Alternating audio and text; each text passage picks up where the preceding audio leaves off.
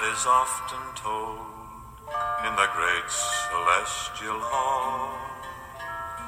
All about an angel only four years old. The littlest angel of all. How all day he would play with a little box that to others had no worth. Oh, but there were treasures in this little box, the treasures he'd brought from Earth. Just a butterfly. Good morning. It's December 15th, and welcome to Doing Life, daily devotions for finding peace in stressful times.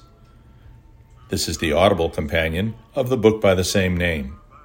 And the music you're listening to is The Littlest Angel by Bing Crosby. Today's title is The Littlest Angel.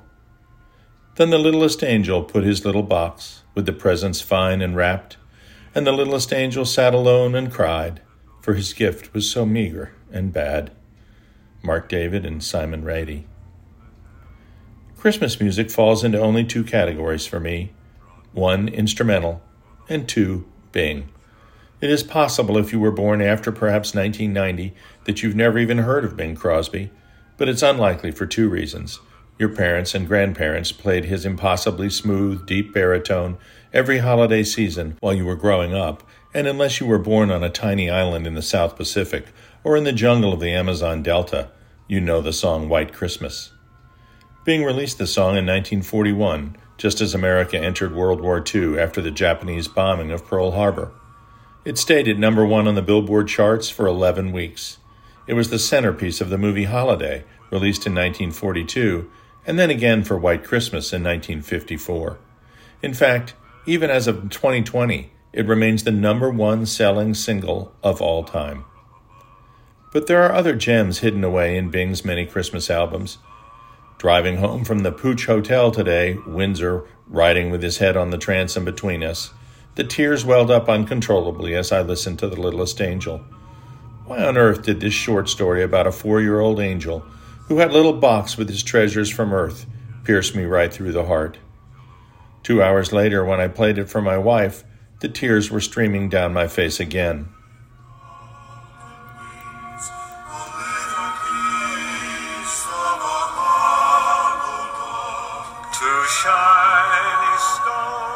Stones from a riverbank and the worn out strap of his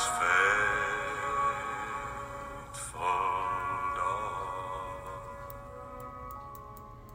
Spotify it.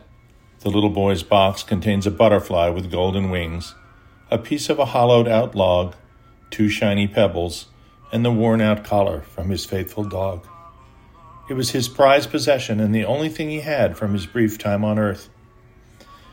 One day there's a great commotion in the celestial realm, and the little angel hears of the birth of the Christ child. All the angels bring him precious, beautiful gifts, but he has nothing but his little treasure box. So he gives the Lord the little box that he loves above everything else, and he cries because it's such an inadequate gift for the Savior of the world. I'm crying again as I read this. Jeez.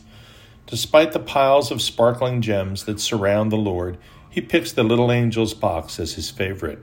It began to glow brighter and brighter that Christmas night, and it soon shone as the star above. Now, when you see the star in the great celestial hall, you will know that the littlest angel is the proudest one of all. Luke tells a similar story of Jesus and the poor widow. He saw her putting two tiny coins in the donation box at the temple, while the rich were piling their many gifts in the treasury. The Lord knew that these two mites were all the woman possessed. Truly I say to you that this poor widow has put in more than all. For all of these out of their abundance have put in offerings for God, but she out of her poverty put in all the livelihood that she had. Luke 21 3, New King James. So, what is it that brings the tears to my eye every single time? My analysis of my own emotional outburst is this there is no purer love than this. It is an unfettered and sacrificial love for Jesus, and exactly the same from Him to the giver of the gifts. Perhaps it makes us cry because we realize through the song that Jesus sees into the heart. 1 Samuel 16:7. Our Lord has asked us only to love God and love each other. When we understand that all our effort, all our performance, all the wealth we attain, all the material riches we can give mean less than nothing to Him if they aren't blessed with love. All the sacrifices of the chosen people meant less than nothing to Him when unaccompanied by the love that derives from faith. Isaiah 1:11. God doesn't want our empty sacrifices. He wants our hearts. He wants to know us. Hosea 6 6. So why the tears again? Because I don't have to do for my Savior, I only have to love. He's the one who did for me on that cross. All I have to do is accept the gift and love Him and others the way that He asked. If that's not pressure off, if that's not how you spell relief, if that's not freedom, I don't know what is. And to be loved that much, well, it just makes you cry.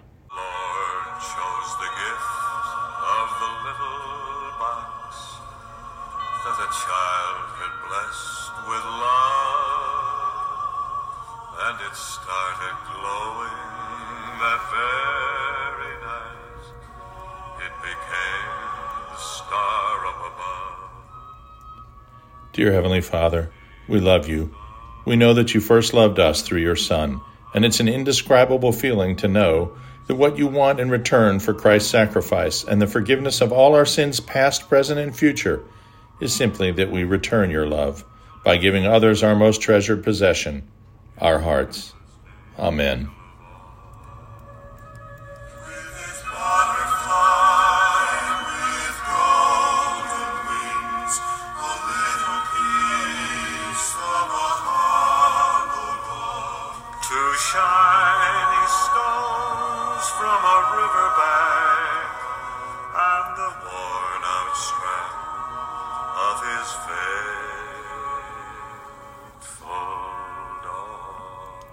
We'll see you tomorrow.